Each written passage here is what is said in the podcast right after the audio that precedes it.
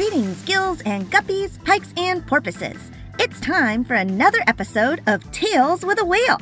You're listening to your number one host in the ocean, the only marine biologist turned marine podcaster, me, Betty the Blue Whale. Welcome back to the show, where we talk all about the outrageous oceans and the marvelous marine life that live in it. As always, I'm coming at you from the famous underwater studio here at the bottom of the Pflugerville Ocean. If you happen to be a regular listener to all the great offerings from Go Kid Go, you might have heard of me, thanks to my appearances on Whale of a Tale, that amazing adventure series starring Xavier and Atlas, those erudite explorers of the deep. Well, now I've got my own show, and it's time again to learn all about the ocean. As per usual, I'm backed by the famous All Clam Jam Band and my best pal and intrepid reporter, Bubbles the Seahorse. Today, she is swimming off the coast of Indonesia, but we have her patched in via two way radio. Let's see if she's around. Hey, Bubbles, can you hear me? Howdy, Betty. Hearing you loud and clear. Excellent. In that case, let's get started.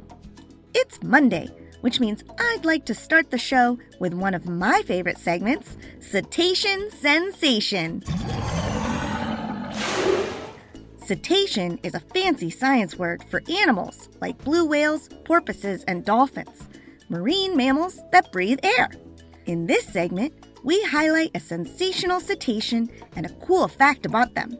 And today's cetacean certainly is sensational.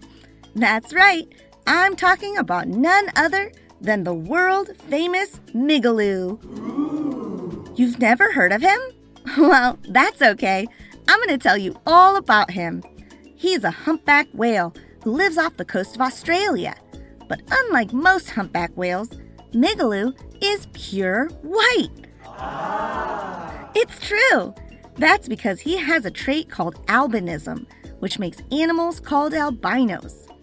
These animals don't have any pigment in their skin, and it can happen to pretty much any animal.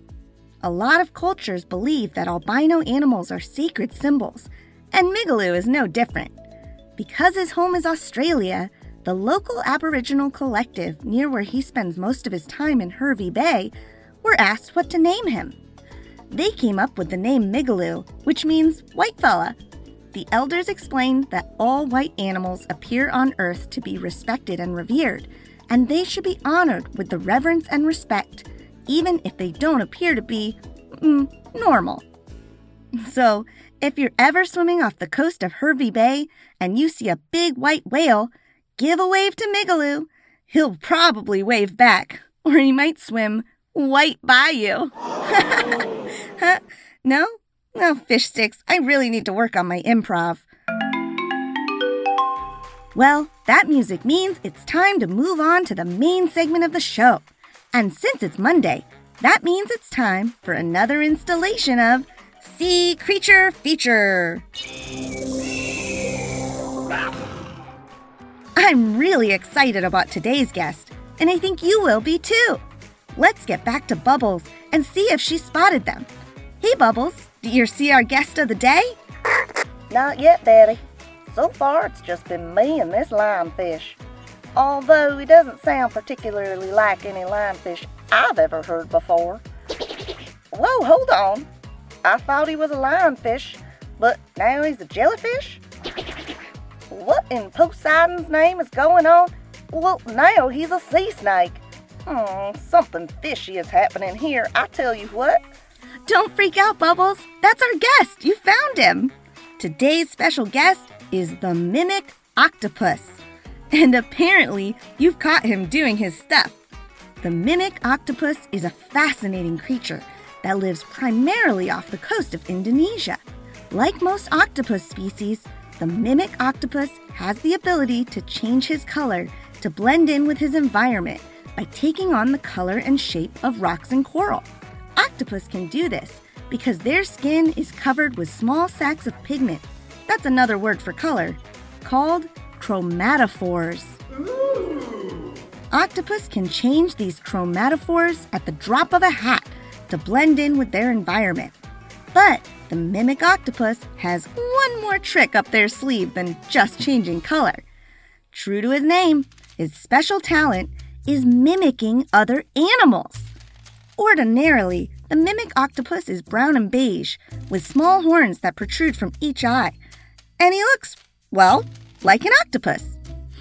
But when the mood strikes, the mimic octopus changes his shape by reforming his body and moving his tentacles around to look like certain animals in the ocean. And even more cool, the mimic octopus is the only known animal in the ocean that has the ability to imitate other animals. Why do they do this, though? It can't just be because they want to win the underwater talent show every year. Scientists believe they do this in order to avoid predators and also to get close to prey. For instance, sometimes the mimic octopus will shape its body to look like a crab, and when another crab searching for a mate spots the octopus, it'll come closer, thinking love is in the air, until the octopus reaches out and snatches him. I'm sure glad I don't look like a crab then. Wait a second. They don't mimic seahorses, do they? Not that we know of. The mimic octopus can mimic the lionfish, the jellyfish, the sea snake, and the zebra sole, but its preferred animal to mimic is the flatfish, which it seems to be the easiest for them to do. They can also camouflage their exterior to blend into their sandy environment. Pretty crazy, right? Sometimes I wish I could change my color, but then I remember my favorite color is blue. So what would I even change it to? Okay, folks, well, that music means we've come to the end of another show. I'd like to thank Bubbles the Seahorse. Pleasure's all mine. And the All Clam Jam Band. And of course, our special guest, the Mimic Octopus.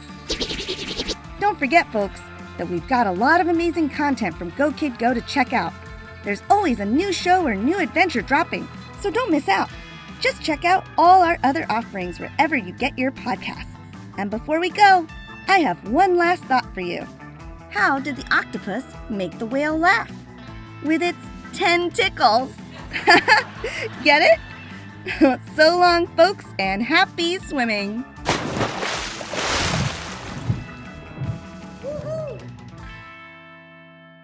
Go, kid, go.